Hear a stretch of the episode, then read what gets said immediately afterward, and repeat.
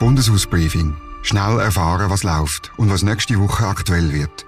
Ein Newsletter von Dominik Feusi für den Nebelspalter. Jeden Freitag im Postfach und als Podcast. Willkommen zum Bundeshausbriefing Nummer 26 vom Freitag, 13. Oktober 2023.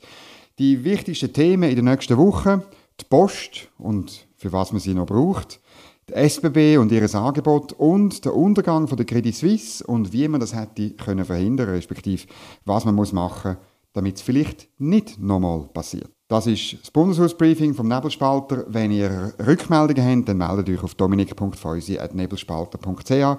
Das würde mich freuen. Abonniert den Podcast, ihn weiterempfehlen, ihn dort bei Spotify oder Apple Podcast hoch bewerten, wo ihr ihn hört.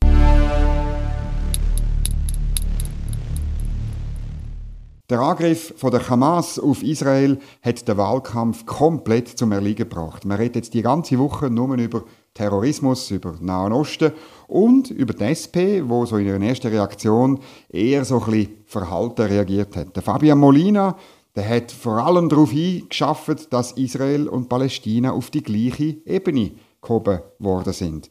Der SP-Co-Präsident Cedric Wermuth hat das auch noch weiter verbreitet und so zur offizielle Stellungnahme von der Partei gemacht. Ähnlich relativierend hat sich auch der Genfer Ständerat Carlos Somaruga geäußert. Und die beiden, der Molina und der Somaruga, die haben es gemeinsam, dass sie der parlamentarischen Gruppe Schweiz-Palästina sind, wo vom notorischen Hamas-Versteher Gary Müller geführt wird. Die SP steckt im Dilemma. Sie hat den sogenannten palästinensischen Widerstand immer als Befreiung von angeblichem Kolonialismus gedeutet und so ihre sozialistische Ideologie eingebaut und nie richtig angeschaut. Was sie nie begriffen haben, dass es den allermeisten Palästinensergruppen gar nicht um Befreiung oder um Sozialismus geht, sondern um die Vernichtung von Israel und ihrer jüdischen Bewohner. Aber beeinflusst der Terror jetzt den Ausgang der Wahlen? Der langjährige Politikanalyst Claude Lanchon hat bei 20 Minuten gesagt, das könnte eine Mobilisierung zugunsten der SVP bringen.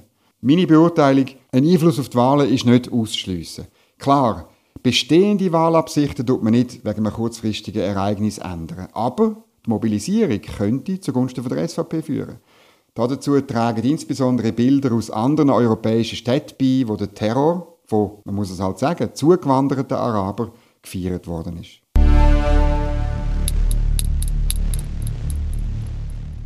Was nächste Woche aktuell wird. Die Kommission für Fernmeldewesen vom Nationalrat, die redet ab Montag über die Zukunft der Post, und zwar so in einer Reihe von internen Geschäften. Das Problem ist relativ einfach. Der technologische Fortschritt der hat dazu geführt, dass wir eigentlich keine Briefe mehr schreiben. Und damit ist das Briefmonopol, das die Post immer noch hat und wo eigentlich die Grundversorgung finanzieren komplett hinfällig.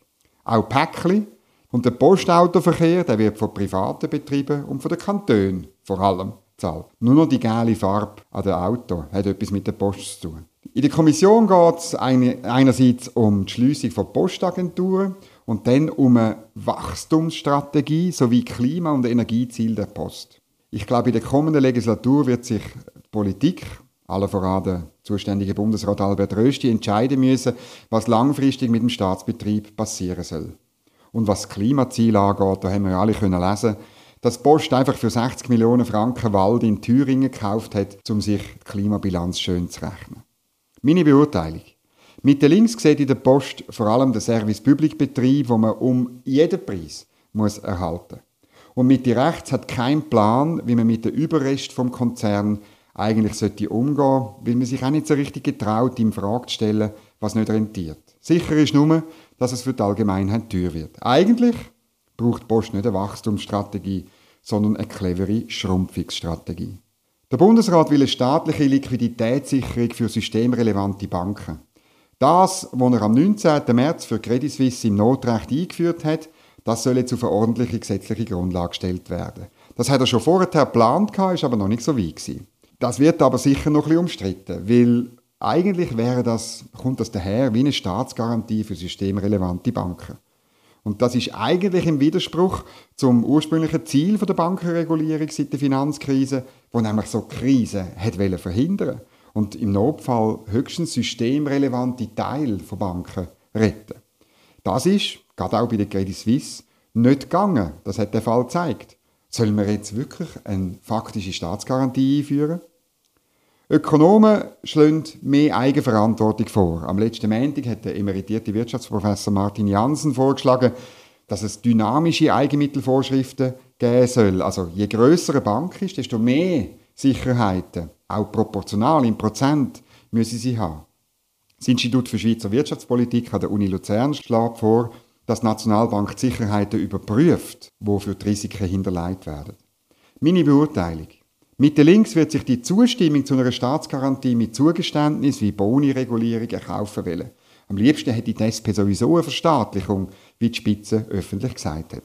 Die Bürgerlichen sind gut beraten, eigene Vorstellungen zu entwickeln, wie Banken abgesichert werden, ohne dass die Wettbewerbsfähigkeit vom Finanzplatz darunter leidet.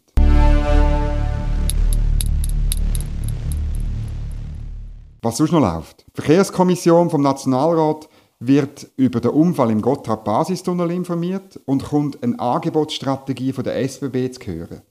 Bei der SBB ist es ein ähnlich wie bei der Post. Die Kunden wollen nichts mehr von ihr wissen, außer auf den grossen Hauptstrecken und zu den Stoßzeiten. Darum müssen wir vielleicht das Angebot ja anpassen, aber über das, glaube ich, wird man nicht reden nächste Woche. Faktisch, Zugfahrer zahlen heute nicht einmal die Hälfte von ihren tatsächlichen Kosten und der Steuerzahler schießt Subventionen in Milliardenhöhe pro Jahr ein.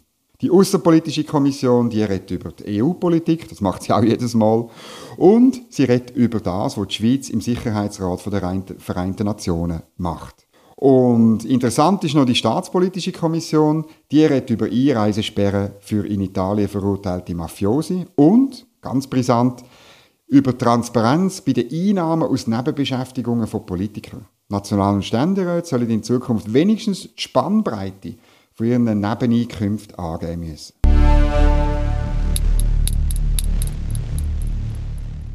So, das ist es wieder Das Bundeshausbriefing kompakt in ein paar wenige Minuten, das, was nächste Woche läuft in der Schweiz.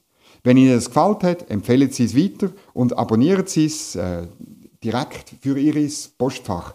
Weil in der Mail-Variante, dort sind alle Quellen und ausführliche Angaben zu allen Geschäften drin verlinkt.